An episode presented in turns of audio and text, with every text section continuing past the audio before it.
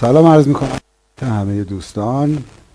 وقت گرام رو در اختیار بنده قرار دادن. برای مطلبی که فکر می‌کنم خیلی مهم هست سلامت سیستم گوارش که در نظر داریم این رو در چند بخش خدمتون ارائه بکنیم. بخش اولش رو امروز آخرین هفته سال 1399 در خدمتون هستیم. امیدواریم سال آینده ادامه مبحث رو در خدمتون باشیم. یک مروری من انجام بدم در ارتباط با مطالبی رو که سال 99 در خدمتون بودم. به یک به اصطلاح توالی منطقی از نظر خودم در اینها رو من تهیه کردم.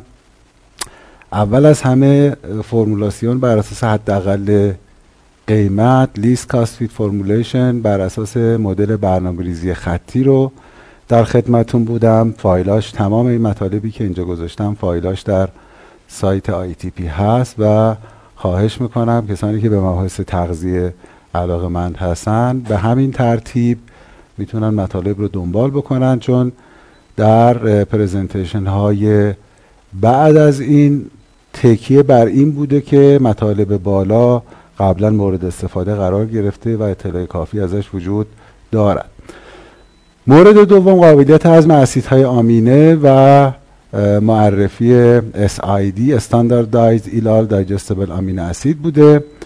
الگوی ایدئال اسیدهای آمینه چیست چه کاربردی داره و چرا باید فرمولاسیون بر اساس الگوی اسیدهای آمینه انجام بشه؟ چه مزیت هایی برای ما ایجاد می‌کنه؟ چه به اصطلاح انعطاف پذیری رو برای ما ایجاد می‌کنه. مورد سوم بوده.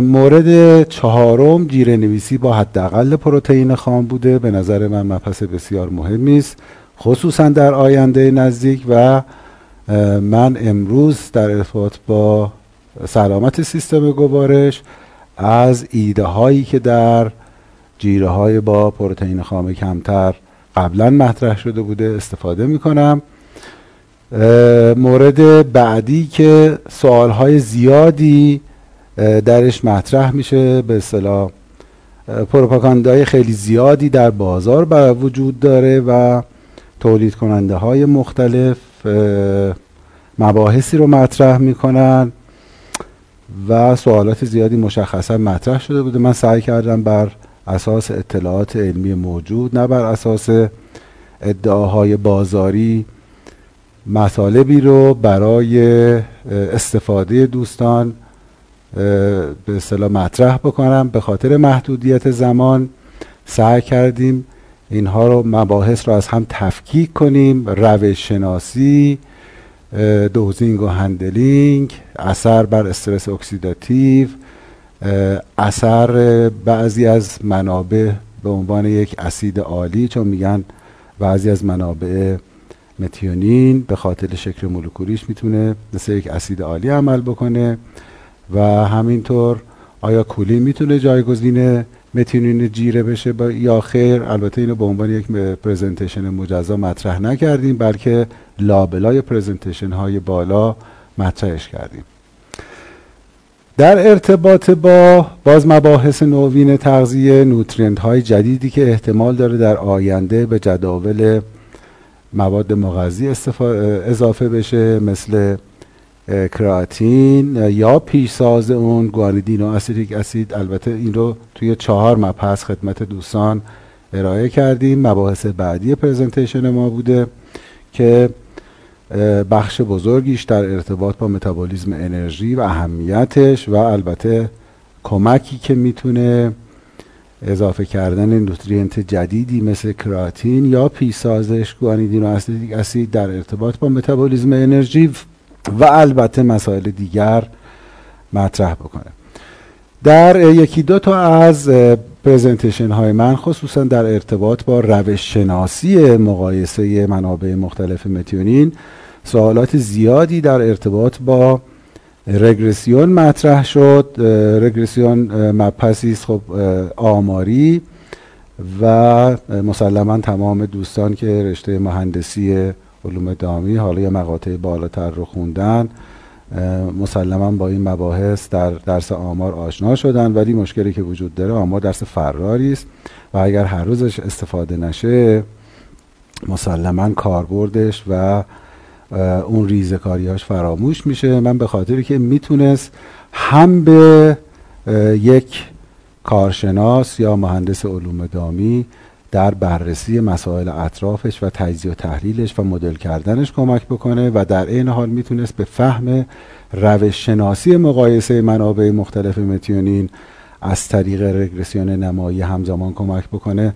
بحثی به اسم رگرسیون رو هم در علوم دامی مطرح کردیم. بعضی از دوستان شرکت کردند. توی دو جلسه این رو طراحی کردیم. بحث اول مبحث کلی رگرسیون در علوم دامی بود که ما پیش بینی می کردیم دو ساعت طول بکشه اما به دلیل سوالات زیادی که مطرح شد و علاقه مندی دوستان جلسه اولش تا حدود پنج ساعت زمان برد و جلسه دومی هم برای حل تمرین و بحث پیرامون مطالبی که در جلسات قبلیش گفته بودیم به صلاح گذاشتیم. احتمالا اگر دوستان علاقه مند باشن چون مبحث به شکل تقریبا ورکشاپ برگزار میشه.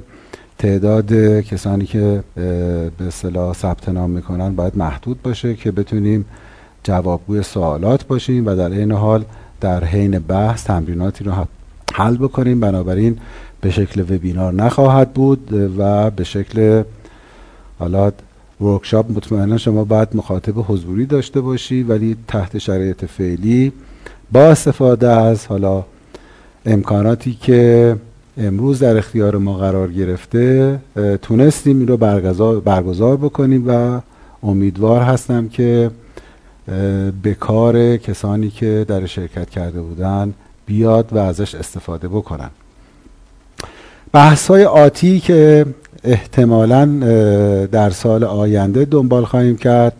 همین مبحث امروز با حالا بحث های در حقیقت گسترده تر در ارتباط با اهمیت سلامت سیستم گوارش و اینکه یک متخصص تغذیه چه می‌تواند بکند چه سهمی می‌تونه داشته باشه برای اینکه تأثیر گذار باشه روی بهبود سلامت گوارش رو دنبال می‌کنیم.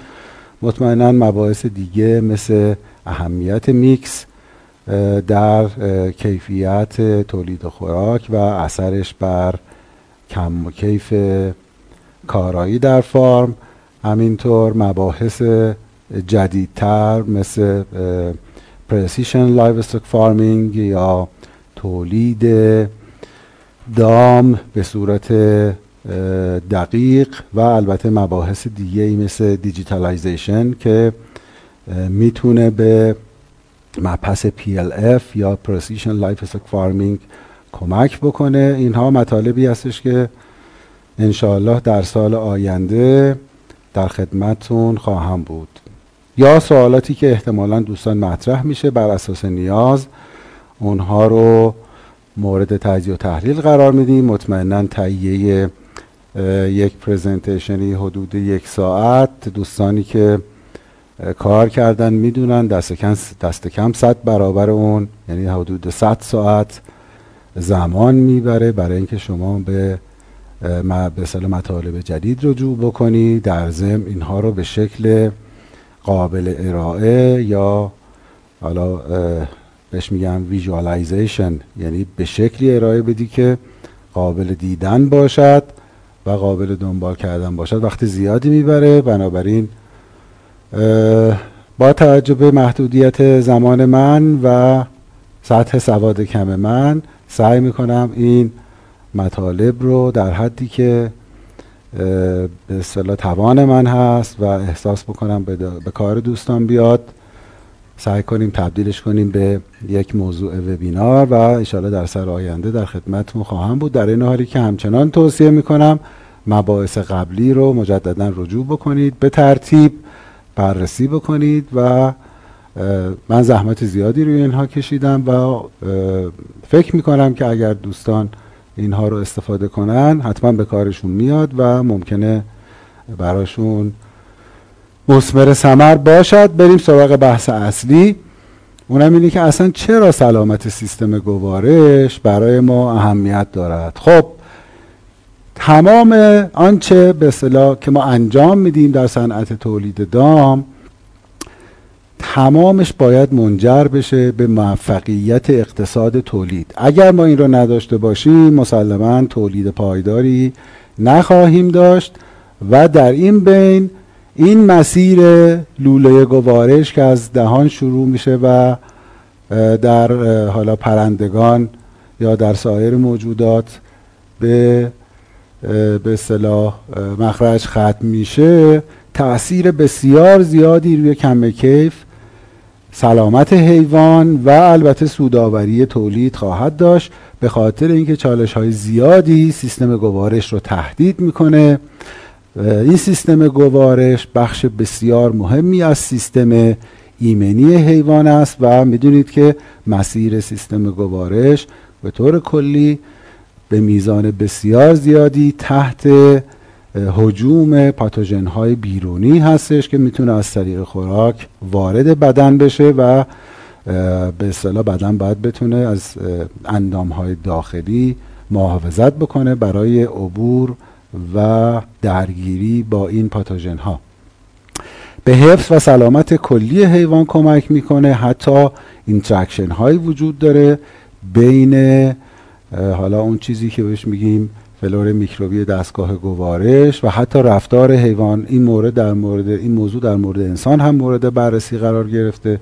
حتی می‌تونه باعث depression بشه و مباحث خیلی جالبی در این زمینه وجود دارد. دو تا دوستان حتما در این زمینه اطلاعات زیادی دارند. در این حال سیستم گوارش تامین کننده مواد مغذی هستش که رشد و تولید بهینه به اون نیاز داره مثل پروتئین مثل انرژی مواد سایر مواد مغذی و در کل این سیستم تامین کننده تولیدات دامی با کیفیت بالاست بنابراین باید بهش بسیار توجه بشه. مشکلات سیستم گوارش وقتی که به وجود بیاد یک سری واکنش های یا پی, پی آمدهای زنجیره به دنبال خودش داره که باعث کاهش قابلیت هضم مواد مغذی میشه. مورفولوژی سیستم گوارش تغییر می‌کنه مواد سمی در سیستم گوارش به وجود میاد که ممکنه برای حیوان مطلوب نباشه. به پاتوژن هایی که در حالت کلی ممکنه مهاجم نباشن ولی با تغییر مورفولوژی و برهم خوردن تعادل میکروبی این پاتوژن ها ممکنه سوار بشن در سیستم گوارش جمعیتشون افزایش پیدا کنه و ایجاد التهاب بکنن ایجاد استرس اکسیداتیو بکنن و نهایتا اون یکپارچگی و integrity, integrity رو در سیستم گوارش دچار اختلال بکنن منجر به اسهال بشه منجر به سایر بیماری هایی که در طیور ما می‌شناسیم حاصل از برهم خوردن تعادل در سیستم گوارش بشه و نتیجهش مسلما کاهش کارایی و همینطور مثلا در مورد تخمگذار کاهش درصد تخمگذاری کاهش زخامت و کیفیت پوسته و کلا مباحثی که ما اسمشو می‌ذاریم کارایی در تولید بشود. بنابراین مورد توجه ما هست. مطالبی که کلا من براتون میگم به اصطلاح اهمیت سیستم گوارش از دیدگاه یک متخصص تغذیه هست. و من سعی کردم بیشتر به این جنبش بیشتر دقت بکنم. مطالبی که امروز در خدمتون هستم محرک هایی هستش که ما رو به راهکارهای نوین تغذیه برای بهبود شرایط سیستم گوارش بش مجبوریم ازش تبعیت کنم خدمتون ارائه میدیم. اثر سلامت سیستم گوارش بر نیازمندی های مواد مغذی و یا به اصطلاح الوکیشنش یا سهم بندی مثلا انرژی اسیدهای آمینه اینی که در کجاها مصرف بشه. رویکرد جامعی که به سمت تولید آری از آنتیبیوتیک داریم مسلما یک روند جهانی است. دیر یا زود ما هم باید بهش گردن بذاریم و از این سیستم استفاده کنیم. یک باید یک انتخاب نیست و حرکت رو به جلوی ما برای استفاده از اهرم های مختلف. مهمتریناش که حالا به نظر من می‌رسید برای جلسه اول در ارتباط با سهم پروتئین و یا استفاده از پروبیوتیک ها در تغذیه دام هست و خلاصه و نتیجه گیری و اهمی از مطالبی که احتمالا جلسات آتی در خدمتون خواهیم بود خدمتون معرفی خواهیم کرد. اما بحث اول محرک های اصلی به سمت راهکارهای تغذیه نوین و چالش سلامت در سیستم گوارش طور هست. می‌دونید که در آینده با افزایش جمعیت و افزایش نیاز به غذا ما باید بتونیم پاسخگوی نیاز فزاینده جمعیت برای پروتئین با کیفیتی بالای حیوانی باشیم که باید بتونه با قیمت مناسب هم ارائه بشه. برای این کار مجبوریم از منابع کره زمین استفاده کنیم ولی می‌دونیم که کره زمینی که ما در زندگی می‌کنیم محدودیت هایی داره. و باید با این محدودیت ها مواجه بشیم و در عین حال نباید آلودگی خاصی ایجاد بکنیم. کاهش رد پای اکولوژی که عرضه پروتئین مثل کاهش نیتروژن دفعی متان و سایر گازهای گلخانه ای همینطور مثلا کاهش دفع فسفر اینا همه مطالبی هستش که روند جهانی عوامل دخیل در زنجیره غذایی رو برای ما تعریف می‌کنه و نیازمندی های مصرف کننده هم هستش. از یک طرف مصرف کننده مواد غذایی با منشأ دامی رو با کیفیت بالا می‌خواد. دوست داره تریسبل باشه. دوست داره که وقتی که فرض کنید یک تخم مرغ می‌خره بتونه حتی ردیابی کنه که این از کدام فارم اومده با چه شیوهی تغذیه شده. وضعیت سلامت دام چی بوده و الان این چیزی است که در خیلی کشورها شما با بارکدی که روی تخم مرغ هست حتی به مصرف کننده این اجازه را میده که بره تو اون فارمی که این تخم مرغ تولید شده در بزنه و به اصطلاح اون فارمر هم مطابق قانون موظف در رو باز کنه ایشون بیاد بازدید بکنه یا در حدی که قانون اجازه میده بازدید بکنه. آسایش حیوان مطلب بعدی هستش که اون هم مورد توجه به صلاح مصرف کننده یا در حقیقت وجدان عمومی قرار گرفته و به صلاح تمام اینها در زنجیره غذایی دخالت دارن. بنابراین نداشتن تأثیر مخرب بر محیط زیست مسئولیت اجتماعی ما در ارتباط با کره زمین و آسایش دام و همینطور کارایی اقتصادی از نظر تولید قابل دسترس بودن و البته قیمت مناسب برای مصرف کننده. تمام این مسائل مسا... به اصطلاح challenge هایی هستش که ما در آینده باید براش راه حل پیدا بکنیم. مورد بعدی که خدمت دوستان قبلا هم توی low CP diet مطرح کردم مجددا به خاطر اهمیتش بهش تکیه می‌کنیم اینه که دانشمندان بررسی کردند در ارتباط با حوزه سلامت بشر یکی از بزرگترین تهدیدهایی که در آینده به اصطلاح سلامت بشریت رو دچار خدشه می‌کنه استفاده در حقیقت بیمورد یا بیش از حد از آنتیبیوتیک ها و مقاومتی هستش که باکتری ها در مقابل آنتیبیوتیک ها از خودشون نشون دادن.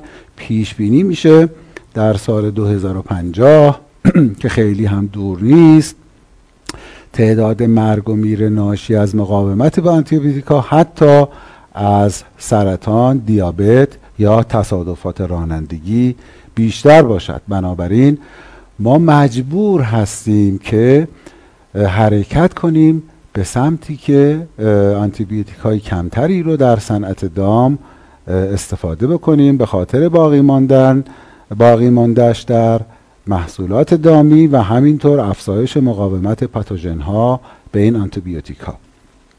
در عین حال مسائل و چلنج های سیستم گوارش با گونه های مختلف ده ها میلیارد دلار به صنعت دام صدمه می‌زنه و بنابراین میشه یک به اصطلاح دوراهی از یک طرف ما نمی‌تونیم به اصطلاح با ندیده بگیریم صدمه ای که این پاتوژن ها به ما, به ما می‌زنن. بنابراین مجبور هستیم با استفاده از ابزارهای امروزی مثلا آنتی بیوتیک باشون مقابله کنیم. اما از طرفی این یک شمشیر دودم هستش استفاده کردن از آنتی بیوتیک ها ممکنه در کوتاه مدت موجب بهبود پرفورمنس بشه ولی در بلند مدت نه دامدار و نه در حقیقت جامعه ای که این محصولات رو مصرف می‌کنه از این موضوع سود نمی‌برن. بنابراین ما مجبور هستیم به اصطلاح روند دیگر یا روی کرده دیگری رو در آینده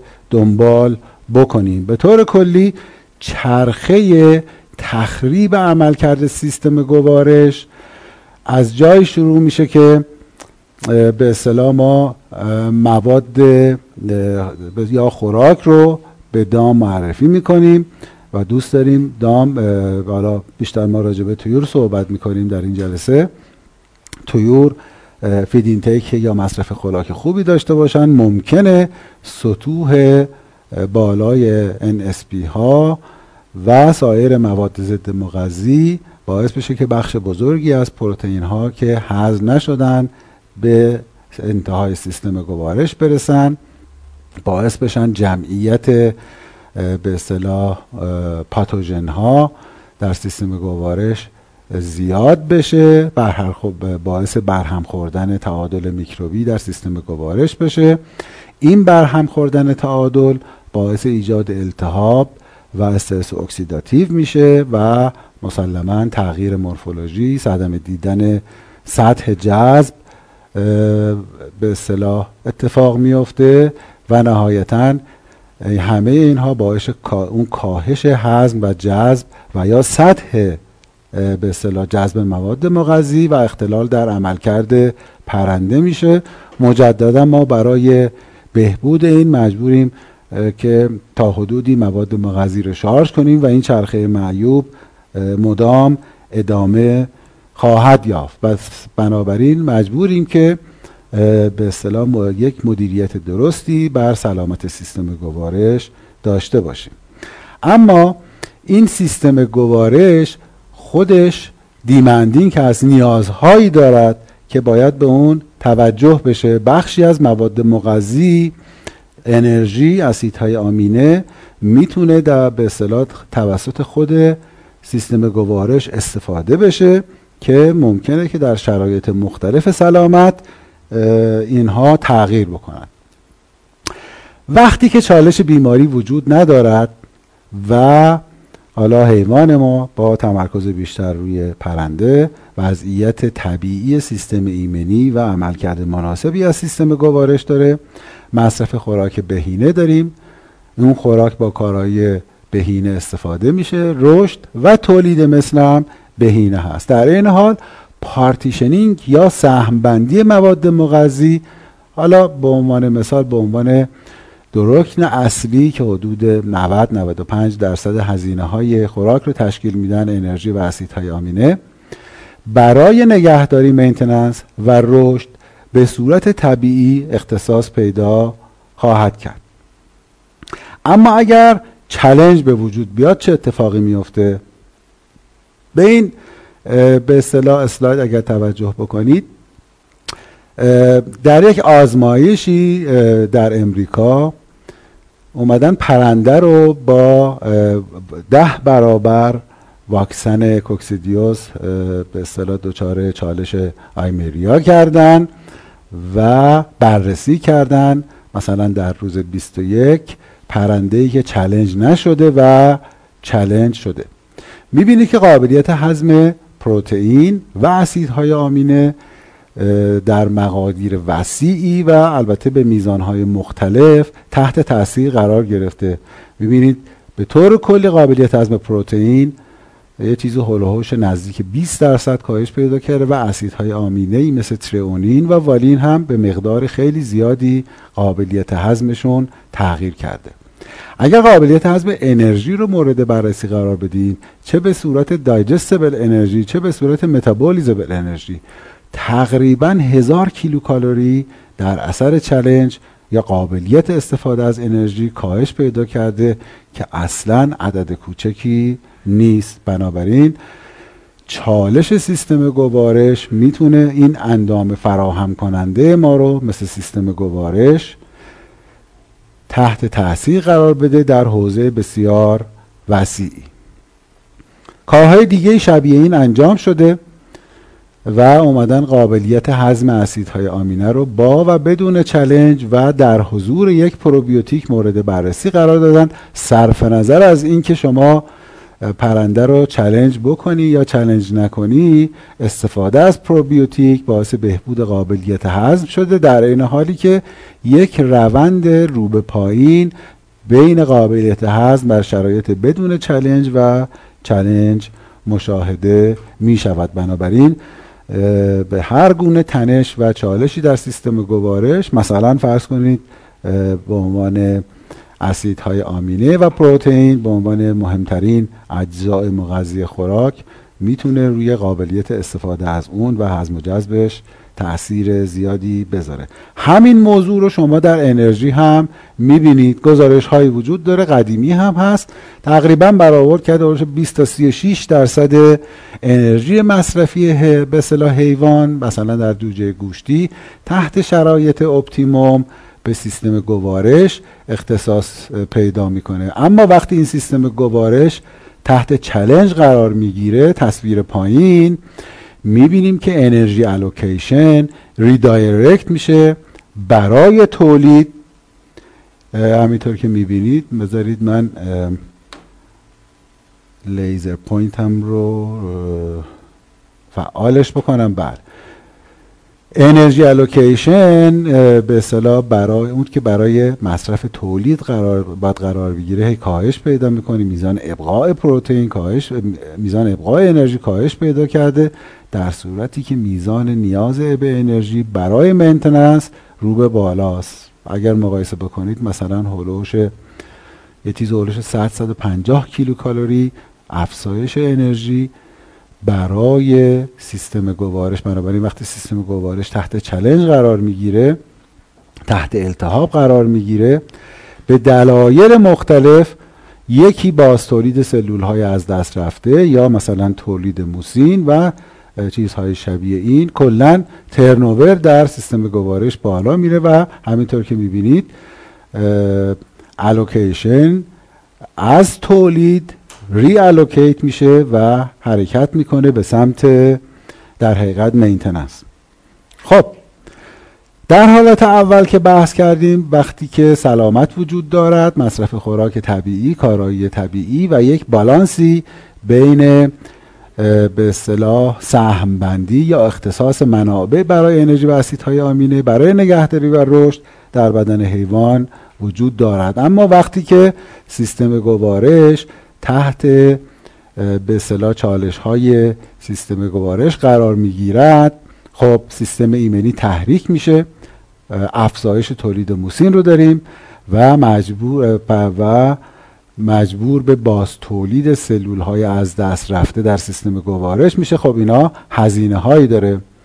این پرداخت این هزینه ها منجر به این خواهد شد که رشد خوراک رشد کارایی و تولید مثل در حیوان کاهش پیدا کنه به خاطری که منابع ریدایرکت شده به سمت دیگری. اما رویکرد جامعه ما برای تولید آری بیوتیک که همطور که گفتم یک باید یک انتخاب نیست. چه مسائلی می‌تونه باش خب مشکلات و چالش های سیستم گوارش رو همه می‌شناسیم. باعث ایجاد عفونت میشه. اسهال و بستر خیس افزایش آمونیاک. حالا می‌تونه خودش یک عامل به افزایش بیماری های تنفسی کاهش آسایش حیوان کف پا کاهش ضریب تبدیل کاهش وزن و افزایش نرخ تلفات. تمام اینا یعنی ضررهای اقتصادی.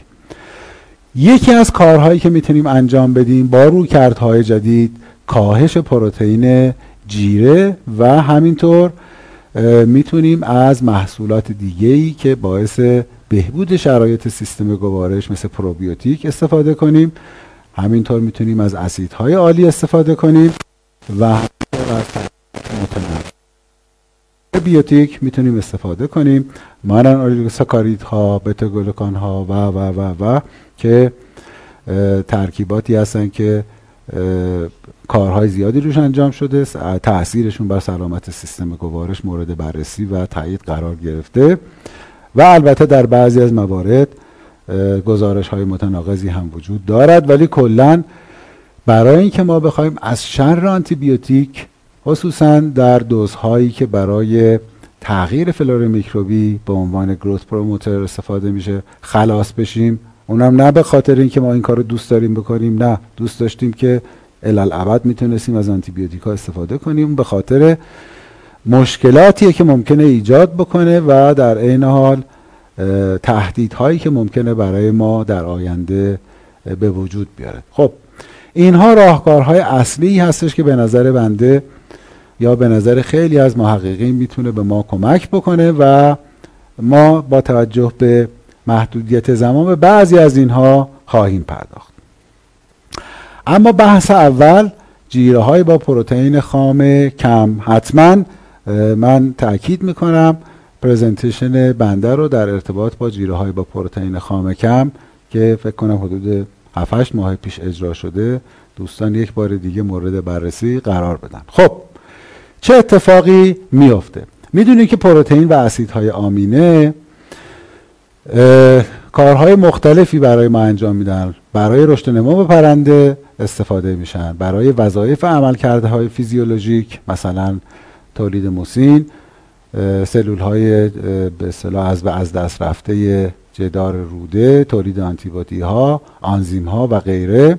و البته بخشیش به صورت هضم نشده باقی میمونه مقاومه در مقابل هضم و مثل پروتئین عبوری عمل می‌کنه به انتهای روده باریک می‌رسه و میره وارد روده کور با ایجاد تجزیه و فساد. ترکیباتی رو به وجود میاره که البته بعضی موقع ممکنه به کار حیوان بیاد و در عین حال می‌تونه ترکیبات سمی و مشکلاتی رو به وجود بیاره. در عین حال رسیدن این پروتئین پروتئین هضم نشده جذب نشده به انتهای سیستم گوارش در عین حال می‌تونه به اصطلاح باعث افزایش رشد باکتری های بیماریزا بشه و عدم تعادل رو ایجاد بکنه. پس این چیزی هستش که ما از قبل هم می‌دونستیم. پس بخش هضم نشده پروتئین و اسیدهای آمینه می‌تونه مشکلاتی برای ما ایجاد بکنه. خب به عنوان یک رویکرد کلی کاهش این جریان پروتئین مازاد به انتهای روده یا حالا روده کور می‌تونه توسط بهبود هضم و جذب پروتئین و اسیدهای آمینه در روده باریک انجام بشه. همینطور توجه به توجه پایدار و مستمر به کیفیت مواد اولیه از نیزار مواد مغذی و البته مواد ضد مغذی کاهش سطح پروتئین با استفاده از روش هایی مثل فرمولاسیون جیره بر اساس اسیدهای آمینه قابل هضم و در نظر گرفتن الگوی ایدال اسیدهای آمینه و اضافه کردن ترکیباتی که می‌تونن به سیستم گوارش کمک بکنن مثل اسیدهای عالی مثل پروبیوتیکا به منظور رشد و توسعه فیزیکی و بهبود وضعیت فیزیولوژیکی و سلامت سیستم گوارش. خب این یه بحث خیلی کلی هست. صرفا برای اینکه یکی دو تا مثال از به اصطلاح اینکه ببینیم ما تا کجا می‌تونیم سطح پروتئین رو بیاریم پایین و به اصطلاح مشکل خاصی برامون ایجاد نشه. من یکی دو تا مثال خیلی به اصطلاح جدید به نسبت براتون آماده کردم. بخش بزرگی از این مطالبی که خدمتون میگم قبلا یا ارائه شده و یا ترجمه شده و در نشریات داخلی چاپ شده. احتمالا جزو مواردی که خدمت مستر آی تی پی میدم تا براتون ارسال بکنم به همراه کپی از این presentation سعی می‌کنم از اون مطالب هم براتون در نظر بگیرم. یک سری از آزمایش در کشور آلمان توسط شرکت ایوانیک انجام شده که یکیش در یک به اصطلاح مزرعه تجاری هستش که چیز حدود ده تا سالن داره که البته با اندازه های مختلف هست. سعی شده در این آزمایش های زنجیری که حالا اینجا شما می‌بینید آزمایش اول تا آزمایش ششم شرایط تجاری شبیه سازی بشه. خوراک توسط یک کارخونه خوراک معمولی ساخته شده. فرمول خوراک همون فرمولی بوده که در مرغداری استفاده می شده و سعی شده که شرایط کلی تولید تا حدودی شبیه سازی بشه. استفاده از پنهای بزرگ مثلا در حدود 250 تا پرنده یا نه اصلا به صورت در حقیقت فارم تست بوده. یک سالن یا چند تا سالن رو مثلا با ظرفیت 42 هزار تا مورد به اصطلاح استفاده قرار دادن. و همونطور که گفتم خوراک هم توسط تولید کننده های محلی با استفاده از امکاناتی که اونها دارن تهیه شده. آزمایش اول انتخاب کردم در این پرزنتیشن در خدمتون بشم صدای من قطع شده؟ خواهد اینو خاموش روشن کنم.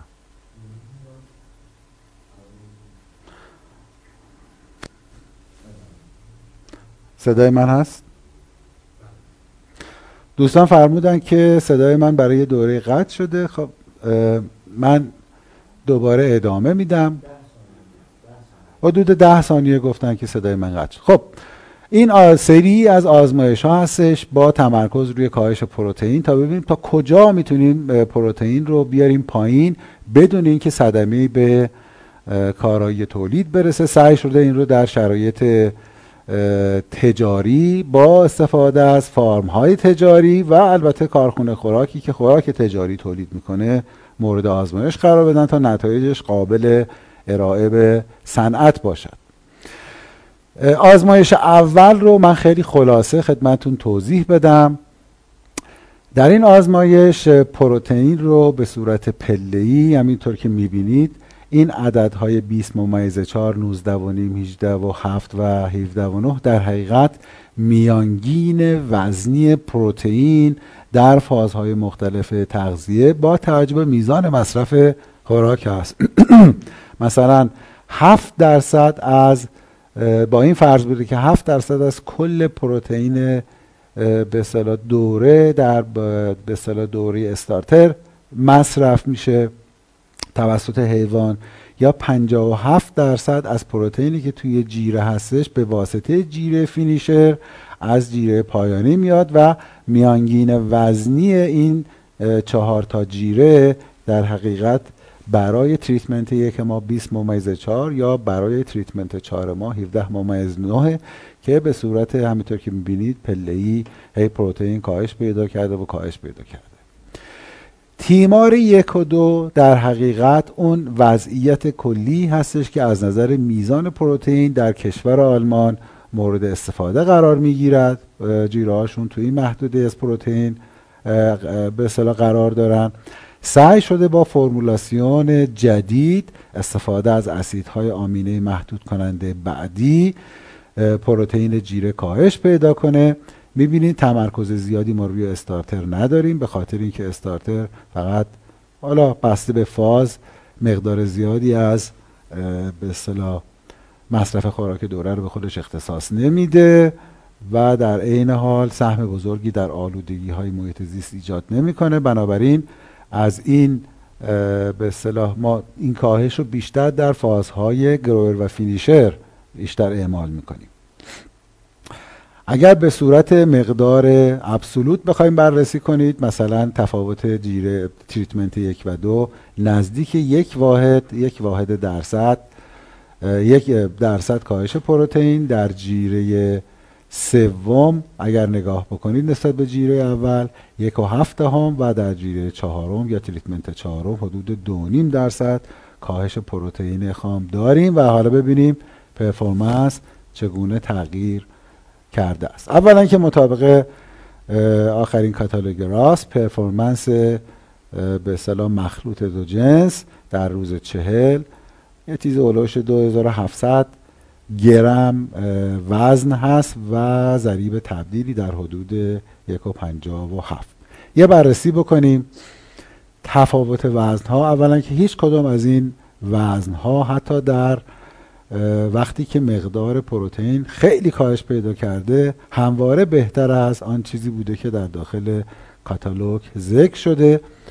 ضریب تبدیل خیلی نزدیک به کاتالوگ هست در این حالی که تفاوت معنی دار ندارد اما از لحاظ عددی همطور که نگاه می‌کنید وقتی که جیره خیلی کاهش پیدا کرده دست کم از نظر عددی یک افزایش رو شما در FCR می‌بینید. در عین حال می‌بینیم که یک تمایلی وجود دارد که در جیره هایی که به سطح پروتئین به صورت متعادل یا مادریت کم شده کاهش نرخ مرگومیر رو داریم و البته خیلی جالبه برای دوستان که ببینید تو لول فارم در کشور آلمان شاخص کارای اروپایی بزرگتر از 400 یک عدد معمولی هست و در ارتباط با کاهش پروتئین متوسط یا متعادل توی توی تریتمنت سوم بالاترین شاخص کارایی اروپایی رو می‌بینید که یکیش می‌تونه به دلیل کاهش نرخ مرگ و میر باشد. همونطور که گفتم در عین حال که ما در مقایسه با سه تا تیمار دیگه یک کاهش در جیره که پروتئینش خیلی بیش از حد کاهش پیدا کرده می‌بینیم. اما همچنان حتی این سطح کاهش پروتئین هم باعث نشده که از نظر افزایش وزن ما نتونیم خصوصیاتی که یا آنچه که در داخل کاتالوگ ذکر شده بهش دسترسی پیدا کنیم. اما غیر از حالا مسائل شاخص کارایی در ارتباط با آسایش پرنده و زایات پا درماتیت این رو هم مورد بررسی قرار دادن در اون آزمایشی که خدمتون نشون دادم. می‌بینید از treatment یک با کاهش پروتئین به سمت treatment چهار به اصطلاح میزان پرنده هایی که هیچ گونه ضایعه ای در پای اونها دیده نمیشه رو به افزایش هست. البته به طور کلی در هیچ کدوم از تیمارها مسئله جدی برای مشکل پا وجود نداشته. با این حال کاهش پروتئین نسبت پرنده هایی که هیچ گونه آسیبی پاشون ندیده افزایش داده بنابراین نشون میده که باعث افزایش آسایش پرنده شده. به عنوان جمعبندی از دو تا آزمایشی که من فقط یکیشو خدمتون ارائه کردم در ارتباط به خوراک برای بالانس جیره و کاهش پروتئین به مقادیر بیشتر نیازمند به دو تا آمین اسید آیزولوسین و آرژنین هم بود. در ارتباط با glycine equivalent که این رو در مبحث low CP diet قبلا خدمت دوستان معرفی کردم ممنون میشم که دوباره برگردن یه نگاهیش بکنن. اصلا به جیره گلایسین اضافه نشده و کلا کاهش پروتئین ما رو قادر کرد تا ده درصد حدودا میزان سویا رو کاهش بدیم. کاهش پروتئین در محدوده 4 تا 6 دهم نه بر افزایش وزن و نه بر ضریب تبدیل هیچ اثر مخربی ایجاد نکرده و در ارتباط با ضریب تبدیل لاشه و تولید گوشت هم مطابق گزارش کشتارگاه هیچ مشکلی ایجاد نکرده. در عین حالی که دفع نیتروژن به محیط حالا از طریق مدفوع به میزان 9 و 13 درصد به ترتیب در دو آزمایش اول و دوم کاهش پیدا کرده. در حقیقت به ازای هر واحد کاهش پروتئین 22 درصد میزان دفع نیتروژن کاهش پیدا کرده که عدد بسیار قابل توجهی است. چرا که این نیتروژن دفع شده؟ بعدا می‌تونه به گاز آمونیاک تبدیل بشه و پرنده رو چه در ارتباط با مشکل پا و چه در ارتباط با سیستم تنفس دچار مشکل بکنه. و در عین حال کاهش سطح پروتئین باعث میزان افزایش بهرهوری از نیتروژن به میزان 1.8 و 3 و 6 درصد به ترتیب در آزمایش اول و دوم شده و ما بهبود بستر رو هم داشتیم.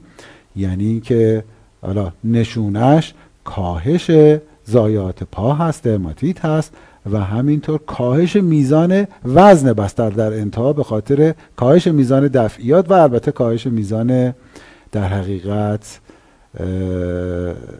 رطوبت بستر. به خاطر اینکه دفع نیتروژن با مصرف بیشتر آب و دفع و دفع بیشتر آب مواجه هست. هم حجم مدفوع و هم میزان ماده خشک به اصطلاح بهبود پیدا کرده و ما کاهش میزان کل وزن بستر رو در انتهای دوره شاهد بودیم. خب ممکنه بپرسید این چه دخلی به سیستم گوارش داره؟ برگردیم به خود سویا. دیدیم که ما با کاهش پروتئین تو این آزمایش تا حدود ده درصد می‌تونستیم به اصطلاح سویا رو کم بکنیم. اولا اینکه سویا برخلاف آن چیزی که فکر می‌کنیم یک منبع به اصطلاح بدون هیچ اشکال از نظر قابلیت هضم و منبع عالی از پروتئین نیز مشکلاتی برش وجود داره.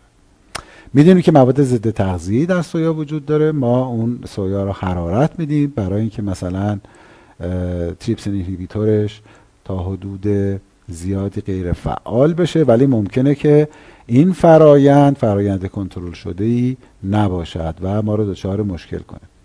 در شرکت ایوانیک از حدود 15 16 سال قبل یک سرویسی رو ما ارائه می‌دادیم. از حدود 4 5 سال قبل سرویس جدیدی رو در ارتباط با کیفیت سویا ارائه میدیم که تحت عنوان شاخصی به اسم Processing Conditioning Indicator PCI میاد سویا رو مورد بررسی قرار میده در ارتباط با خصوصیات مختلفی که کیفیت سویا رو می‌تونه تعریف بکنه که یکی از اونها reactive لایزین هست یا لایزین واکنشی یا لایزینی که در حقیقت تحت تأثیر فرایند حرارتی قرار نگرفته و سالم مونده. با این معیار PCI سویاهایی در محدوده کمتر از ده over process شدن یعنی حرارت زیاد دیدن. سویاهای در محدوده 10 تا 20 سویاهای معمولی هستن یعنی optimum process شدن. عدد مناسبش می‌تونه 12 و 13 باشه توی این محدوده. و اگر بیش از 20 باشد یعنی سویا حرارت کافی ندیده بنابراین احتمالا میزان trypsin inhibitor ش بسیار بالا هستش. مقادیر کلیش رو هم اینجا من به صورت یک اشل کلی براتون نوشتم. در ارتباط با نسبت reactive lysine به کل lysine یعنی lysine ی که از فرایند حالا واکنش میلارد فرار کرده وارد واکنش نشده. اگه نسبت 90 درصد باشه ما بگیم سویا خیلی خوب. و اگر کمتر از 80 درصد باشه به اصطلاح ما این سویا رو خیلی مطلوب نمی‌دونیم. اما ببینیم سویاهای ما چگونه هستن. حدود 540 نمونه سویا که اخیرا توی فکر کنم 6 7 ماه گذشته آنالیز شده. من اینها رو مورد بررسی قرار دادم در ارتباط با از یک طرف میزان پروتئین و از طرف دیگر مقدار نسبت reactive lysine به total lysine همینطور که تو اسلاید قبلی گفتم در محدوده بالاتر از 90 درصد ما دوست داریم سویامون اینجا واقع بشه.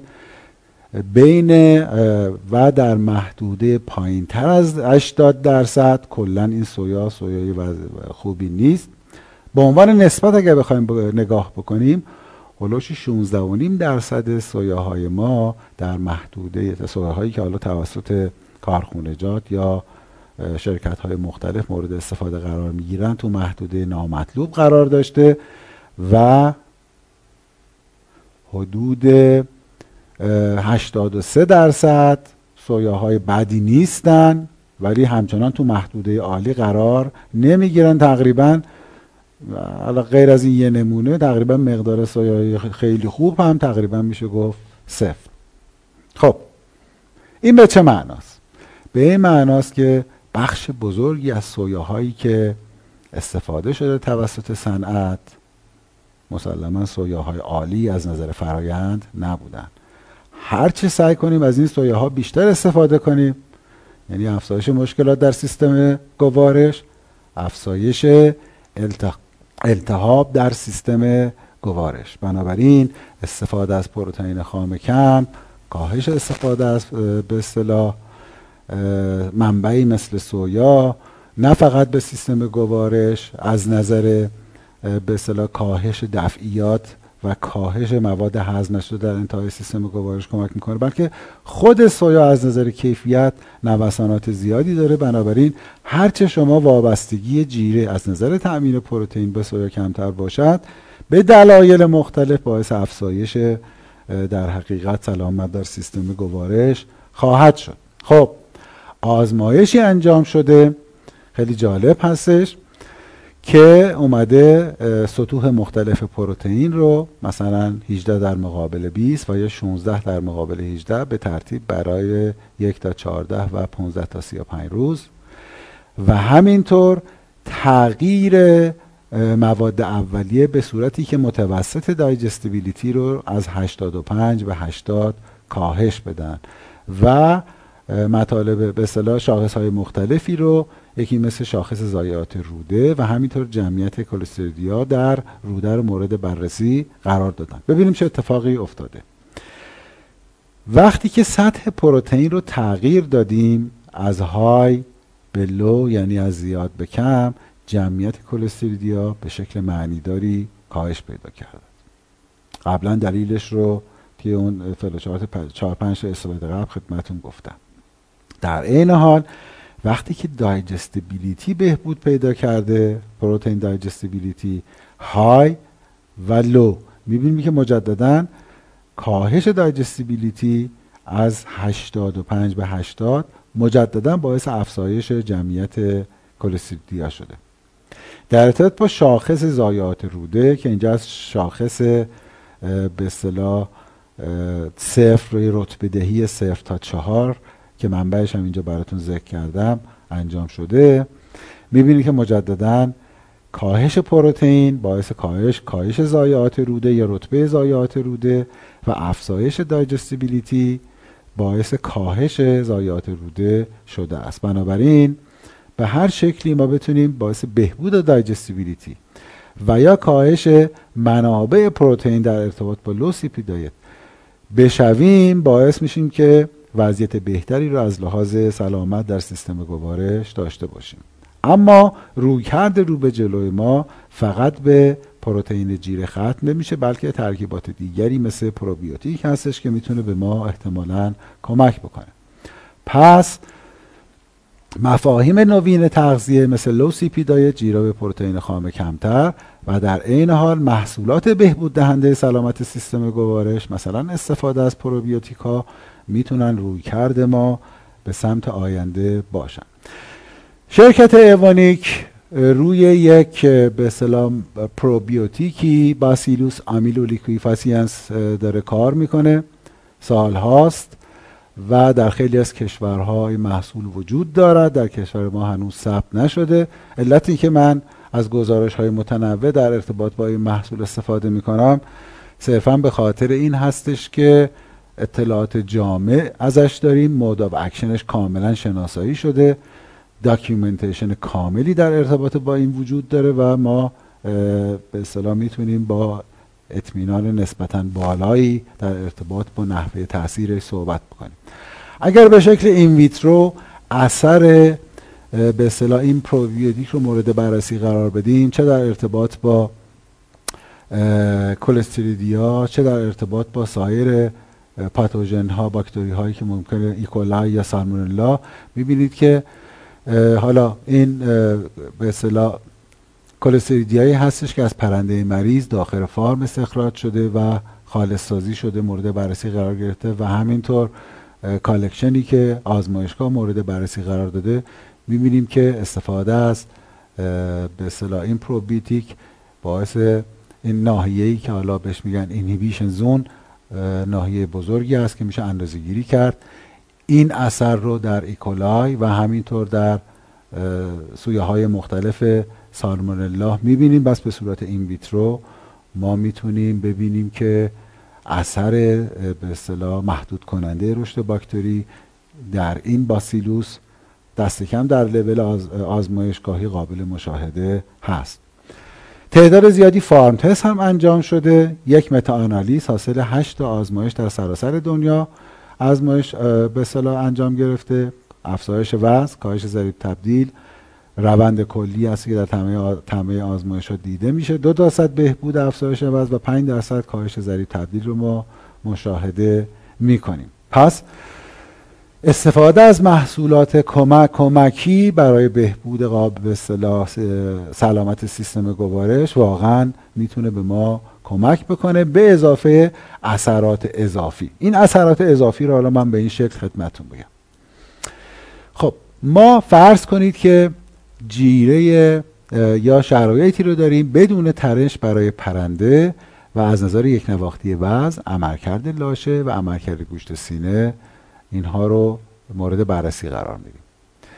مشخصا تحت شرایط تنش به اصطلاح سلامت سیستم گوارش یک نواختی حتما به هم می‌خوره. چون پرنده به اصطلاح در لول های مختلفی ممکنه سیستم گوارش فرایند جذب و هضم مواد مغذی تحت تاثیر قرار بگیره. عملکرد لاشه افت کرده. و همینطور درصد گوشت سینه حالا نسبت به لاشه کاهش پیدا کرد. من این رو تغییر رنگ دادم. خب مکانیزم هایی که ما می‌شناسیم برای اینکه این وضعیت یعنی پرنده تحت تنش رو برگردونیم به حالت اول و سعی کنیم performance ی نزدیک حالا تیمار A بگیریم این هستش که فرض کنیم می‌تونیم به جیره آنتیبیوتیک استفاده اضافه کنیم. می‌بینیم که بله recover شده. چه در ارتباط با یکنواختی؟ چه در ارتباط عملکرد لاشه و همینطور در مقایسه با عملکرد گوشت سینه. به جای آنتیبیوتیک از پروبیوتیک استفاده شده. مجددا می‌بینیم این تیمار در حدودی مشا در سطوحی مشابه با تیمار آنتیبیوتیک قرار گرفته و همینطور مشابه با جیره یا تیمار بدون تنش ما. در عین حال تیمار ای ما یعنی تحت شرایط تنش پروبیوتیک اضافه شده و به اصطلاح آنتیبیوتیک به صورت گروت پروموتر هم اضافه شده و می‌بینیم تفاوت های بزرگی با حالت سوم حالت سی و حالت دی البته من اینو سی اینو باید به دی تبدیل تبدیلش کنم اتفاق نیفتاده.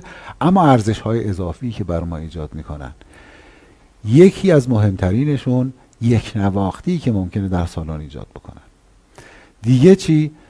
به خاطر بهبود وضعیت بستر افزایش قابلیت هضم و کاهش دفع نیتروژن وضعیت آسایش پرنده و مشکلات کف پا می‌بینیم که به صورت کاملا معنیداری نسبت به شرایط تنش سیستم گوارش کاهش پیدا کرده و شاخص ضایعات روده هم می‌بینید که بین حالت A, C, D و E تفاوتی مشاهده نمیشه. بنابراین می‌تونم بگم که ما می‌تونیم به صورت موفقیت آمیز یک ترکیب بدون خطر برای محیط زیست و سلامت حیوان و انسان به صورت بلند مدت و جایگزین در حقیقت آنتیبیوتیک گروت پروموترها قرار بدیم. خب دیگه چه می‌تونیم بکنیم؟ خب جیره به پروتئین خام کم رو داشتیم پروبیوتیک رو داشتیم. ما می‌تونیم اسیدهای عالی رو هم با مکانیزم های مختلفی که mode به اصطلاح یا mode of action های مختلفی که ما ازش انتظار داریم وارد جیره بکنیم. باز تحقیقی در دانشگاه کشاورزی اسکاتلند انجام شده. من بخشیش رو براتون گزارش می‌کنم.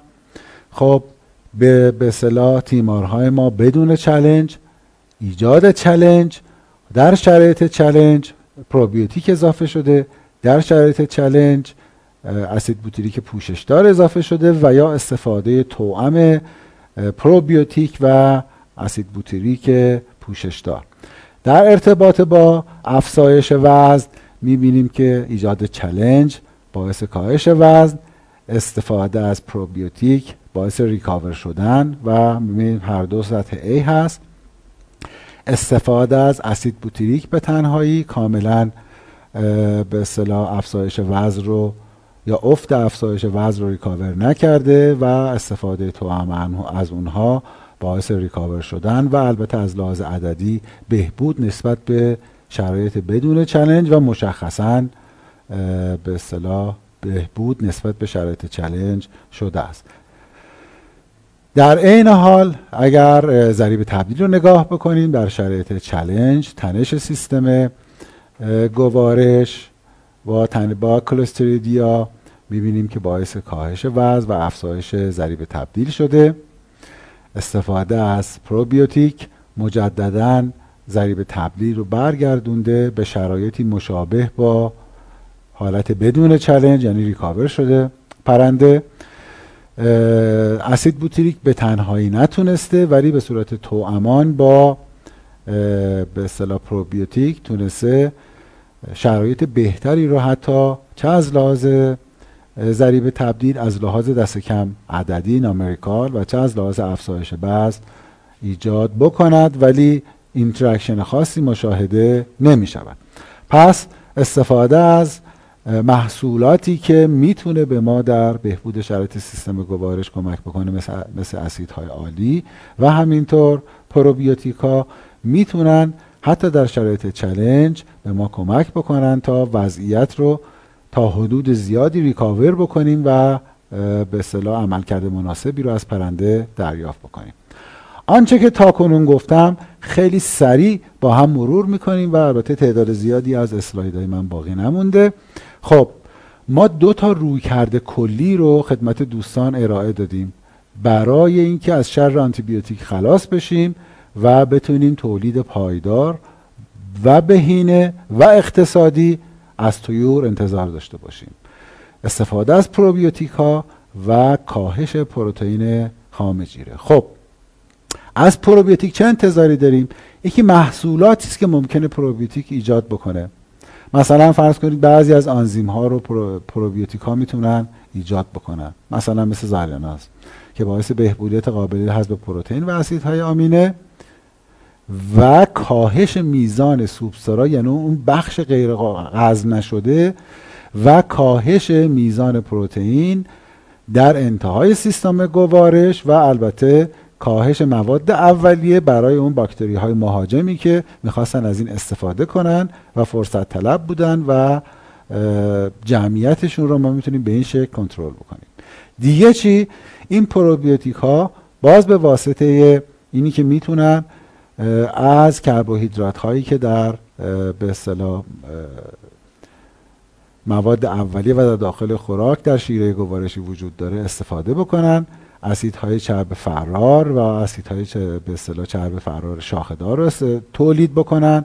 به علاوه بر اینکه این اسیدهای عالی می‌تونن به مصرف خود سیستم گوارش و مانع رشد بعضی از باکتری باشن پی اچ روده رو هم کاهش میدن که اثرات متفاوتی یا اثرات شناخته شده ای در ارتباط با سلامت سیستم گوارش می‌تونه برای ما داشته باشه. در عین حال پروبیوتیک ها میان سایت ها رو یا سایت های به اصطلاح اتصال رو در سیستم گوارش اشغال می‌کنن و یک جور به اصطلاح رقابت با پاتوژن ها انجام میدن. چه در ارتباط با مواد مغذی چه در ارتباط با سایت های اتصال به روده که باعث میشن باکتری های بیماریزا فرصت مناسبی رو برای رشد پیدا نکنن. همزمان ما جیره با پروتئین خام کم داریم.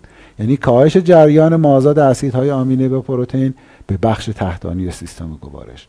چون مواد حاصل از متابولیزم نیتروژن کم می شود مصرف آب پایین میاد.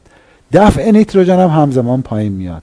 کاهش دفع نیتروژن از یک طرف باعث کاهش آمونیاک در سالن و کاهش بیماری تنفسی همینطور کاهش بستر افزایش بهبود کیفیت بستر بهبود سلامت و کاهش ضایعات پا و در عین حال این کاهش جریان مازاد اسیدهای امینه و پروتئین برای دسترسی به انتهای سیستم گوارش کمک می‌کنه به کاهش سوبسترا برای تجزیه و تخمیر پروتئین توسط در حقیقت پاتوژن های فرصت طلب در انتهای سیستم گوارش که باعث بروز کمتری های بیماری های تنفسی بروز کمتر درماتیت کاهش تولید آمین های بایوژنیک مطمئنا می‌دونید دوستان که آمین های بایوژنیک معمولا در مواد اولیه با منشأ حیوانی در اثر فساد ایجاد میشن. اینها برای حیوان به اصطلاح سمی هستن. در این حال می‌تونه محصول فرعی حاصل از متابولیزه شدن پروتئین توسط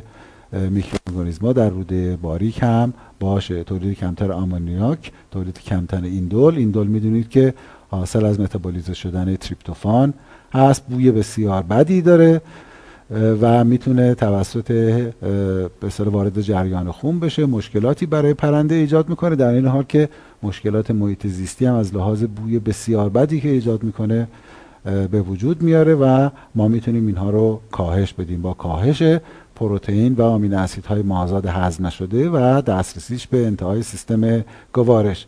و نهایتا عملکرد بهتر و سلامت بهتر و بهبود کارایی تولید. خب ببینیم دیگه از این به اصطلاح کاربرد توأم پروبیوتیک و پروتئین خام چه چیزهای دیگه می‌تونیم انتظار داشته باشیم؟ چه مود و اکشنایی ممکنه قابل انتظار باشد؟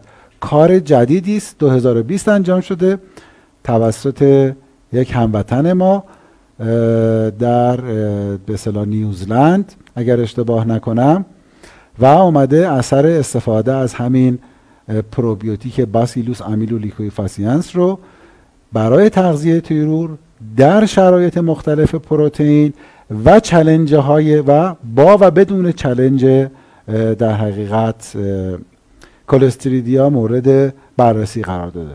مسلما بخشیش رو که من فکر می‌کنم به اصطلاح خیلی می‌تونه بیشتر براتون مفید واقع بشه من خدمتون پرزنت می‌کنم. در ارتباط با کارایی تولید پس ما از سطح پروتئین و, و پروبیوتیک رو در شرایط تنش کلستریدی های صفر تا 35 روز که در دانشگاه مسی نیوزلند انجام شده خدمتون ارائه میدیم.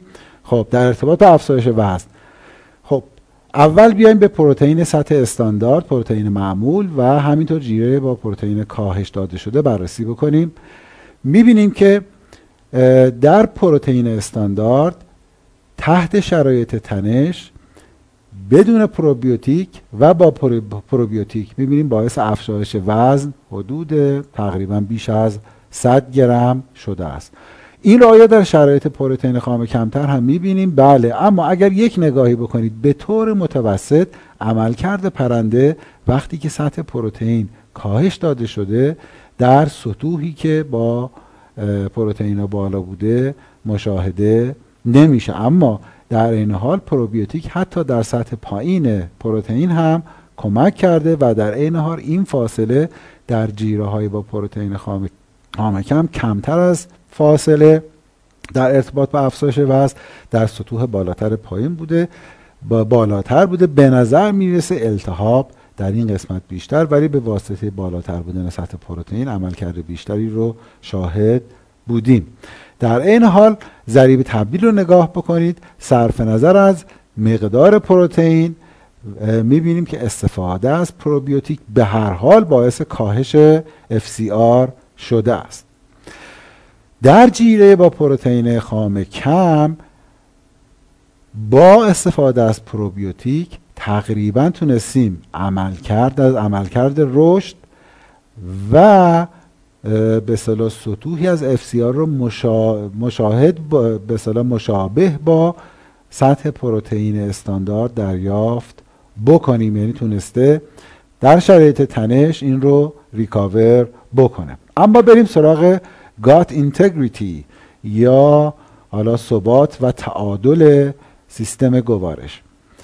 بیان سه تا ژن در این تحقیق من خدمتون ارائه البته تعداد ژن ها زیاده. این سه تا رو من براتون انتخاب کردم. یکی بیان ژن در حقیقت occludin هست و caspase three و eight می‌دونیم که occludin ارتباط داره با tight junction یا اتصال محکم سلول های سیستم گوارش به هم و ما دوست داریم که استفاده از پروبیوتیک در حقیقت این ژن رو upregulate بکنه به سمت بالا ببره و سیستم گوارش در حقیقت با پایداری بیشتری داشته باشیم.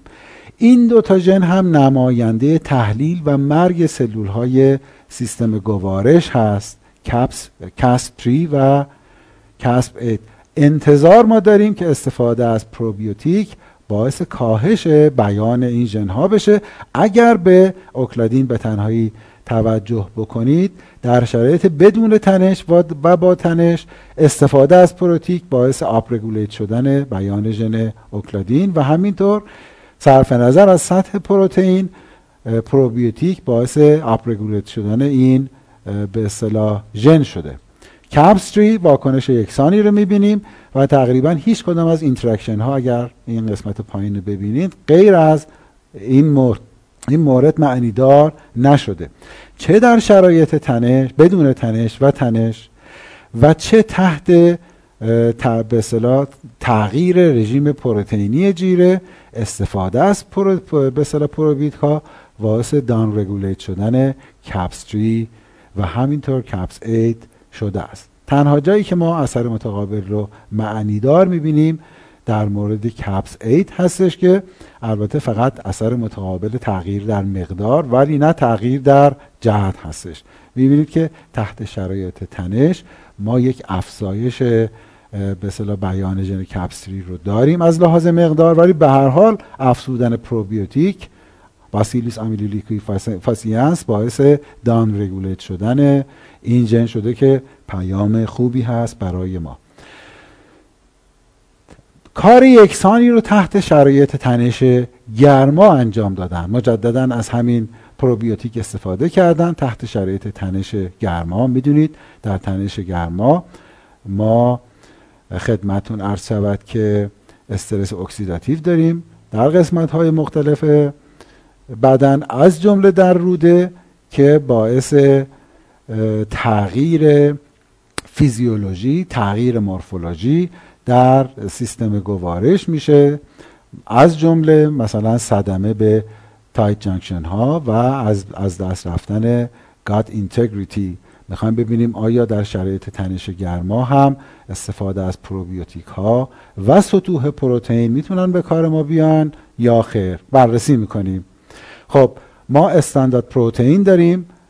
جیره با پروتئین کاهش یافته داریم. در عین حال استفاده و عدم استفاده از پروبیوتیک رو در هر دو سطح پروتئین. از نظر شاخص های کارایی رشد و از نظر ابقاء نیتروژن. می‌دونید که هرچه ابقاء نیتروژن بالاتر برود دفع نیتروژن کمتر مشکلات محیط زیستی کمتر و یا به بیان حالا سلامت سیستم گوارش سوبسترای کمتر برای دسترسی به انتهای سیستم گوارش و به اصطلاح فرصت دادن به باکتری های یا پاتوژن های فرصت طلب هست. به طور کلی در شرایط با پروتئین استاندارد می‌بینیم که با و بدون پروبیوتیک یک روند یکسانی می‌بینیم. افزایش وزن و کاهش ضریب تبدیل. در شرایط low CP می‌بینیم که مجددا بدون پروبیوتیک و با پروبیوتیک عین حالت استاندارد پروتئین رو می‌بینیم یعنی کاهش FCR و افزایش وزن در یعنی وقتی که تونستیم جیره رو پروتئینش کاهش بدیم با استفاده از پروبیوتیک تونستیم وزن رو recover بکنیم نسبت به شرایط استاندارد حتی بدون پروبیوتیک و البته تونستیم FCR رو هم recover بکنیم. و به صورت خطی تقریبا با افزایش پروبیوتیک استفاده از نیتروژن جیره افزایش پیدا کرده و مسلما البته شما اگر یک میانگینی از شرایط low CP و standard CP بگیرین می‌بینید میانگین است ابقاء نیتروژن در جیره های low CP بالاتر استفاده از نیتروژن قویتر و البته پروبیوتیک باعث بهبود شرایط هضم و جذب نیتروژن هم شده اسیدهای آمینه و پروتئین. و البته شرایط بهتری رم ایجاد کرده است. بس تمام اینها با ایده کلی ما در ارتباط با بهبود سیستم گوارش یعنی توامان استفاده از جیره های به پروتئین خام کمتر و محصولاتی مثل پروبیوتیک می‌تونه رویکردهای مهمی نسبت به به صلاح جیره های آری از پروتئین باش. اما خلاصه و نتیجه گیری اولا اینکه تولید تویور بدون استفاده از آنتیبیوتیک یک روی کردیه که ما مجبوریم انجامش بدیم و البته چند بودی است. و اگر به تمام ابعادش توجه نشه و به ملزوماتش توجه نشه و صرفا فرض کنید بخوایم فقط سطح پروتئین رو بدون توجه به فرض کنید دانش تغذیه عدم توجه به کیفیت مواد اولیه فرمولاسیون خوراک استفاده از الگوی ایدال پایین بیاریم ممکنه به اصطلاح با موفقیت روبرو نشیم. سلامت روده همزمان با تغذیه باید مورد بررسی قرار بگیره. مثلا استفاده از افزودنی های خوراک مثل پروبیوتیک، اسیدهای عالی و سایر ترکیباتی که وجود دارد. شک نباید کرد که این ترکیبات باید استفاده بشن و توأم باشن با مدیریت درست farm از نظر biosecurity، کیفیت آب، کیفیت بستر بهبود وضعیت تهویه و تمام اینها دست به دست هم میدن. همونطور که گفتیم چند بعدی هستن. نهایتا به ما کمک می‌کنن در عدم حضور انتیبیوتیک ما بتونیم تولید سودآور داشته باشیم و مباحثی که احتمالا در پرزنتیشن های آینده در خدمتون خواهم بود بیشتر با تمرکز به دانش تغذیه و عواملی که می‌تونن بر سلامت سیستم گوارش موثر باشن. مثلا شکل فیزیکی خوراک اندازه ذرات اثرشون بر مورفولوژی سیستم گوارش و جمعیت میکروبی. گزارش های خیلی خوبی ازش وجود داره. اثر مواد مغذی آیا تحت چلش فرض کنید تحت چلنج مثلا آیمریا ما یا خوبه که amino acid ها رو برای بعضیاشون up به اصطلاح upgrade بکنیم شیفتش بدیم رو به بالا. مثلا هروئین بیشتر استفاده کنیم یا کمتر. استفاده از فیبر یا CHO fraction توجه به non-starch polysaccharide ها اثر ویتامین ها نوع منبع انرژی مثلا منبع چربی. چه, چه اثری روی سلامت سیستم گوارش می‌تونه داشته باشه؟ اسیدهای عالی و چگونگی اثر مود و کاربردشون. اثر آنتی نوتریشنال فاکتورها و اثر فرایند تولید بر مواد اولیه امروز یه مثال براتون از کنجاله سویا زدم. اثر توکسین ها در حالا مواد اولیه و خوراک. کیفیت آب به عنوان یک ماده اولیه بسیار مهم از نظر پیاش میزان املاح بر کم و کیف سلامت سیستم گوارش و در حقیقت تغییر فلور میکروبی اثر پروبیوتیک ها پربیوتیک ها که امروز خیلی راجع بهش صحبت نکردیم انواعش mode of action ش و نحوه کاربردش. پروبیوتیک ها رو بعضی از mode of action اشون رو و نحوه تاثیرشون رو و مکانیزم اثر رو امروز خدمتون گفتم ولی انواع مختلفی داره که احتمالا اطلاعات بیشتری رو در خدمتون خواهم, خواهم گذاشت. همینطور آنزیم های برونزاد حالا می‌تونه به اصطلاح آنزیم هایی باشه که روی چربی کربوهیدرات پروتئین و حالا فایتیز شاید اولی آنزیمی که در صنعت دام مورد استفاده قرار گرفته و به صورت موفق می‌تونم بگم مورد استفاده اینا چه اثراتی ممکنه روی سیستم گوارش داشته باشن؟ آیا interaction وجود داره؟ آیا اثر synergy وجود داره؟ مباحثی هستش که انشاءالله در presentation های بعدی در خدمتون خواهم بود و بسیار ممنون هستم که حوصله کردین و مباحث رو دنبال کردین. سوالی باشه در خدمتون هستم. در عین حالی که به اصطلاح در اولین اسلاید آدرس ایمیل من هست و می‌تونید سوالا رو بعدا برای من ایمیل بکنید. و در عین حال پرزنتیشن به اضافه تعدادی مقالاتی که می‌تونه کمک بکنه خدمت دوستان ارسال خواهد شد.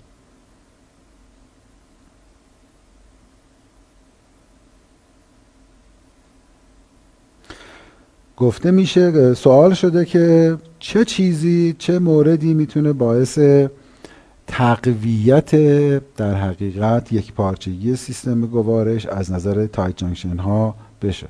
خب یه جیم یه جوری دیگه مطرحش بکنیم. بگیم چه عواملی باعث میشه اینها دچار خدشه بشن.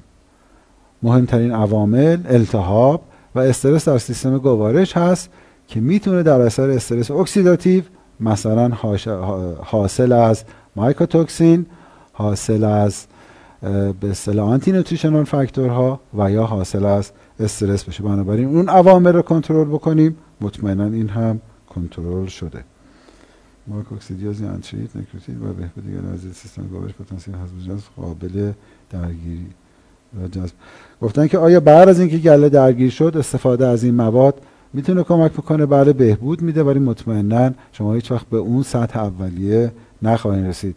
در همه جا همینطوره. شما وقتی علائم یک مشکلی رو دیدین یعنی تقریبا کار از کار گذشته نهایت تلاش شما اینه که اصلا اینو نبینین. مطمئنا ریکاور شدن صد درصد تا حدودی سوال برانگیز خواهد بود.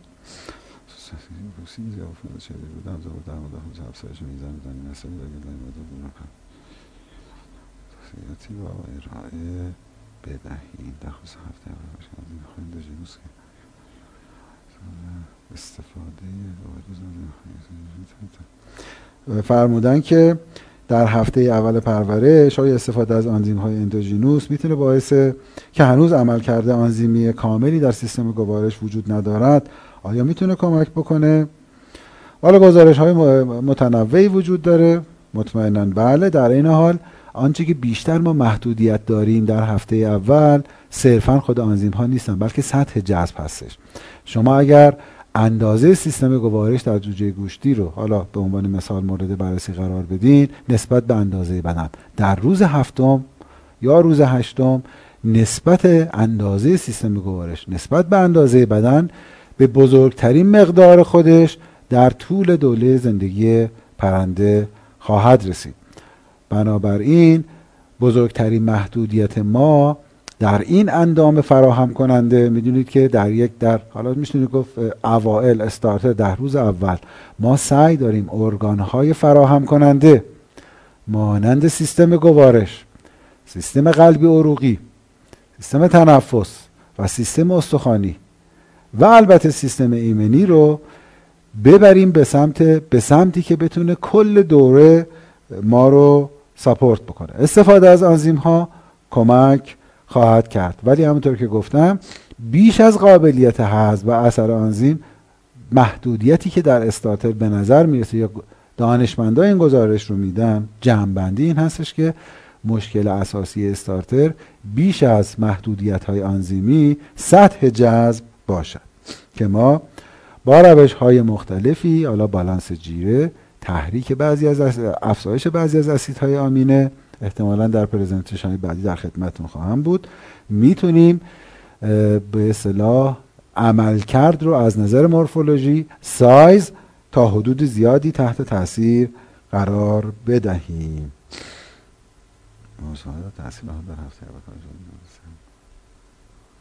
توضیح بدین. سوالی هستش که به موضوع ما ارتباطی نداشت به اون شکل. مصرف ماست ترش یا سی یا پیاز گله مادر سوال کردن ماست ترش سیر پیاز.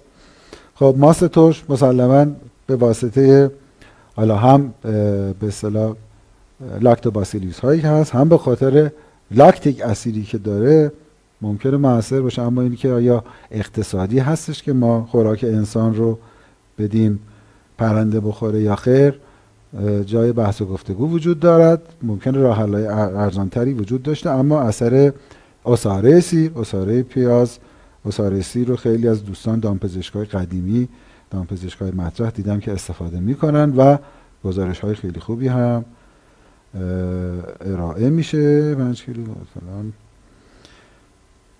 خب فرمودن که آیا مثلا در حین طول درمان با آنتیبیوتیک به کاهش عوارض پیشگی از اصلا نوشتن آیا البته این سوال دامپزشکی است؟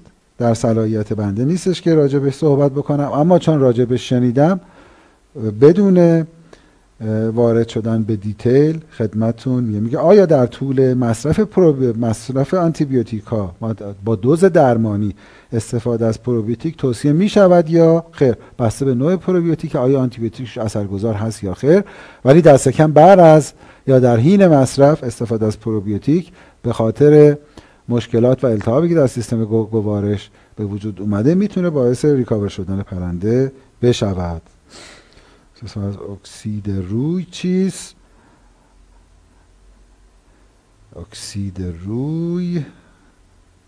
بله اثرات آنتی میکروبیال ازش دیده شده تو بعضی از گزارش ها با سلام خود مصرف می‌کنم سرش مسافه خوراک به صورت پیدا کنیم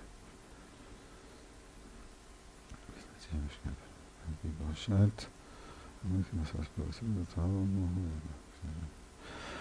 آهان گفتن که آیا استفاده از پروبیوتیک باید در تمام عمر مرغ گوشتی یا مادر استفاده شده در مقاطع خاصی؟ خب دو جور دو جور به اصطلاح با دو نوع دیدگاه مختلف از پروبیوتیک استفاده میشه. یکی مثلا فرض کنید در زمان تغییر دان در در مواقع استرس مثلا واکسیناسیون. یا در هر موردی که ممکنه استرسزا باشه برای پرنده. در این مواقع دیده شده که به عنوان یک اهرم مدیریتی از اضافه کردن پروبیوتیک به جیره استفاده میشه. اما در ارتباط با اینکه اصلا به طور کلی خوبه در کل دوره ازش استفاده بشه یا خیر مطمئنا با توجه به گزارشهایی که من دارم اطلاعاتی که من دارم در کل دوره می‌تونه کمک بکنه. البته با فرض اینکه چه پروبیوتیکی هست چه سازگاری یا با سایر ترکیباتی که در داخل جیره.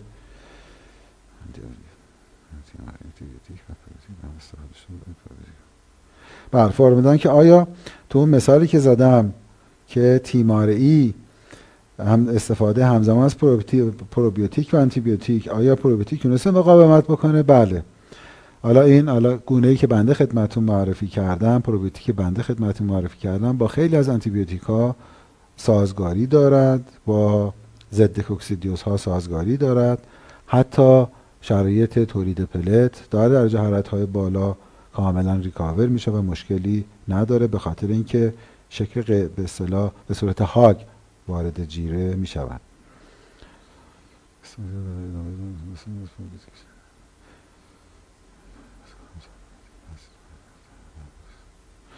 الا ماشاءالله سوال سوالاتی که کی استفاده کنیم کی قطع کنیم آیا تو به صلاح همزمان با اسیدیفایر ها بله خدمتتون نشون دادم استفاده از پروبیوتیک ها می‌تونه مکملش اسیدیفایر ها هم باشند.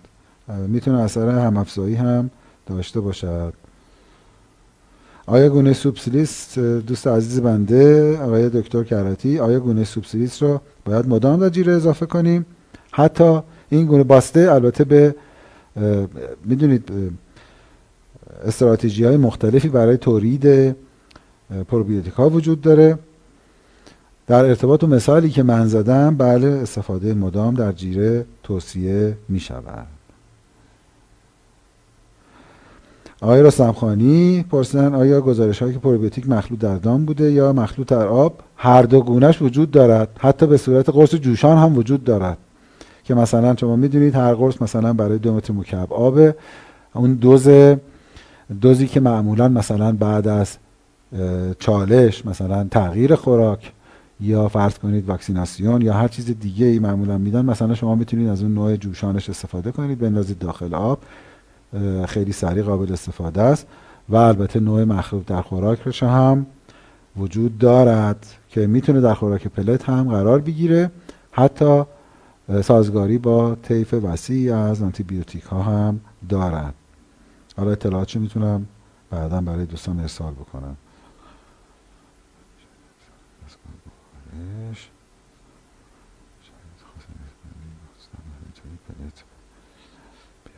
گفتن آیا در با توجه به شرایط خاص پروبیوتیک ها به خصوص در شرایط پلت بهتر نیست از پروبیوتیک ها استفاده کنیم؟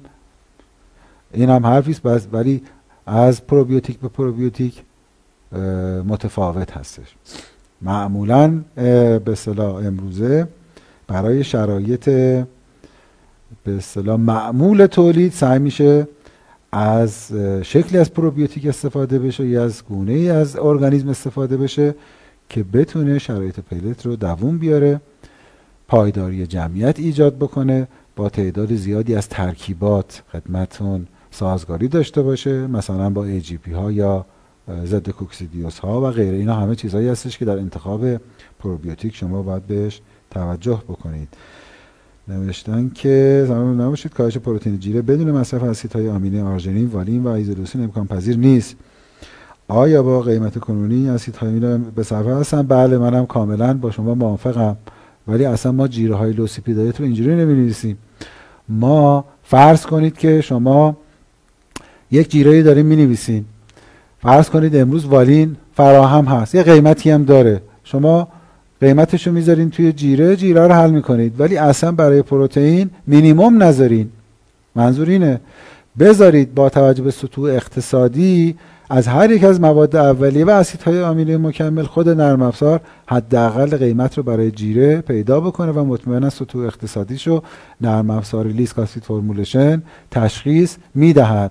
در همین فرض کنید والین و ترئونین که امروز به عنوان اسیدهای آمینه معمول در صنعت خوراک استفاده میشه 15 سال پیش اینطوری نبود. من یادم به وقتی که کارمو در شرکت ایوانیک شروع کردم قیمت ترونین 25 یورو بود در به کارخانه. امروز یک اسید آمینه است که تقریبا همه جا استفاده میشه. یه زمانی ما چیزی حدود 300 400 ورکشاپ برای استفاده از ترئونین در سطح ایران برگزار کردیم. همه با شک و دودلی بهش نگاه می‌کردن. اما الان کسی با شک به ترئونین نگاه نمی‌کنه. مطمئنا اسید آمینوهای بعدی هم مثل حالا اوردرش می‌تونه باشه متیونین لایزین ترئونین والین ایزولوسین آرژنین و تریپتوفان در جوجه گوشتی به ترتیب با توجه به افزایش آگاهی در صنعت طیور افزایش به اصطلاح آگاهی به جیره نویسی با بر اساس حداقل پروتئین استفاده از linear programming درک جایگاه هر اسید آمینه با توجه به قیمتش در جیره و یا همینطور درک و استفاده از راهکارهای جدید به منظور بهبود سیستم گوارش. بله تمام اینها وارد جیره می‌شوند ولی بله امروز اگر شما مثلا آرژنی رو بذاری کیلو 190 هزار تومن و والین رو مثلا بذاری کیلو 120 تومن ممکنه تو خیلی از جیره ها کاربرد نداشته باشه لزومی هم نداره. منظور ما از کاهش پروتئین خام کاهش به زورش نیست. اینطور نیست که شما ماکسیموم برای پروتئین خام بذارید. دست کم کاری که شما می‌تونید بکنید اینه که مینیموم نذارید. رنج کامل اسیدهای آمینه رو ببینید. با گذشت زمان اسیدهای آمینه بعدی با قیمت مناسب وارد جیره خواهند شد. مطمئنا وقتی قیمتش مناسب بود در مقایسه با قیمت سویا یا سایر اجزای خوراک به طور خودکار وارد جیره می شود چنانچه در حال حاضر ترونین، متیونین، لایزین و والین تو خیلی از جیره ها اقتصادی است و وارد می شود گفتن که در تاثیر فیزیکی و چربی ها در خوراک طیور و البته سیستم گوارش اصلا این مبحثی که در پرزنتشن عادی در خدمتتون خواهم بود به صورت مفصلتر. جیره در کدام؟ گفتن که منظورتون از کاهش پروتئین جیره در کدام فاز پرورش مد نظر است؟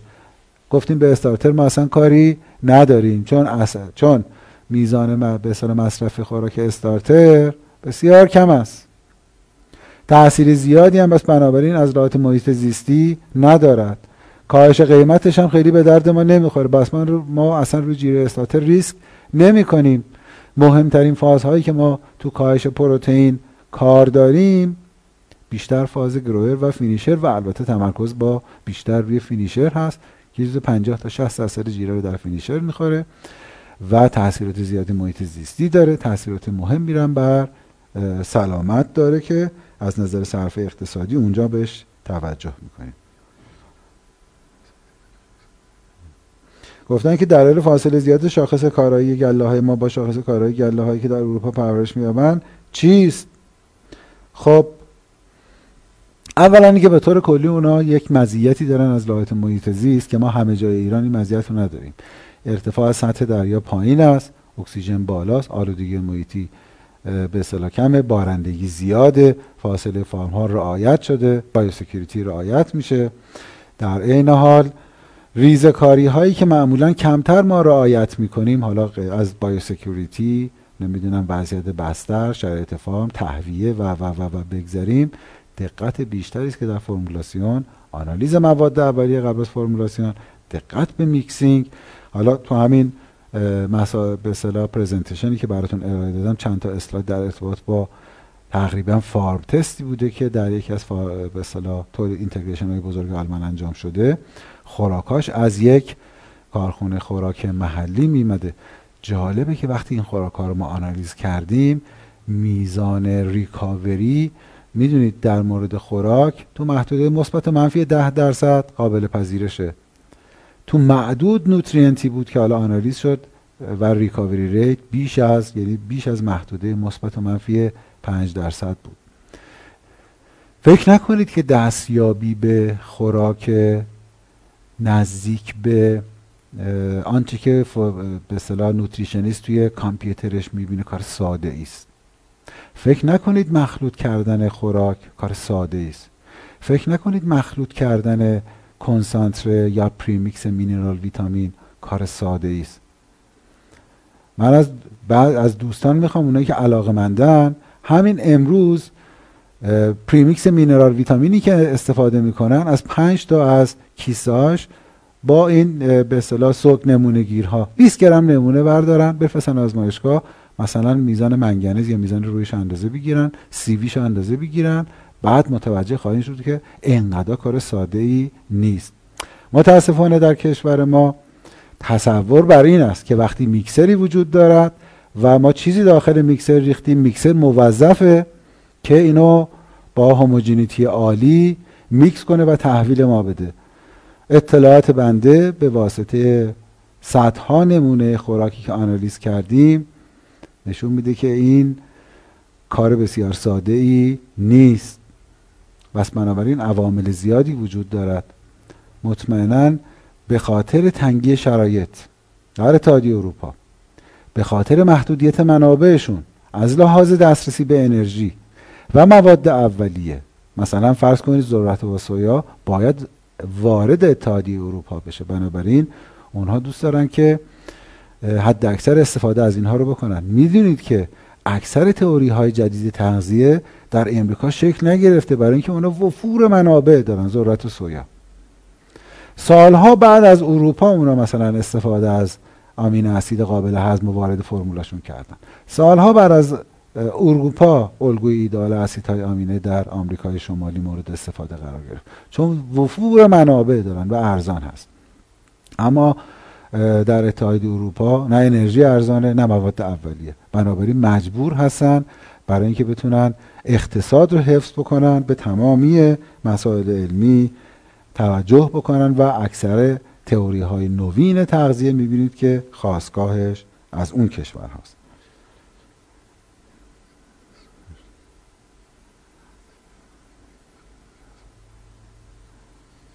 گفتن که آیا استفاده از پیتاز و مولتیازین مثل به اصطلاح می‌تونه مثل آنتی بیوتیک اثر, اثر بذاره؟ یعنی اینو جایگزین بکنیم؟ مطمئنا نه به این سادگی ها نیست. مجموعه از عوامل گفتیم که جایگزینی آنتی بیوتیک ها یک مسئله چند بعدی است. همه رو باید با هم دید با یکیش نمیشه. من این رو خیلی خوب می‌دونم که استفاده از آنتی بیوتیک کار بسیار ساده است بسیار موثره بسیارم اقتصادی است. شکی در این نیست. و تا موقعی که اهرم های محکمی برای حذفش وجود نداشته باشه مطمئنا همه دوست دارن ازش استفاده کنن. اروپایی هم دوست داشته ازش استفاده کنه آمریکایی هم دوست داره ازش استفاده بکنه. بنابراین مسائل دیگری هست که ما رو حل میده به اون سمت که از اینها استفاده نکنیم. که البته امروز من سعی کردم بعضی از اونها رو در حد سواد خودم خدمتون بگم.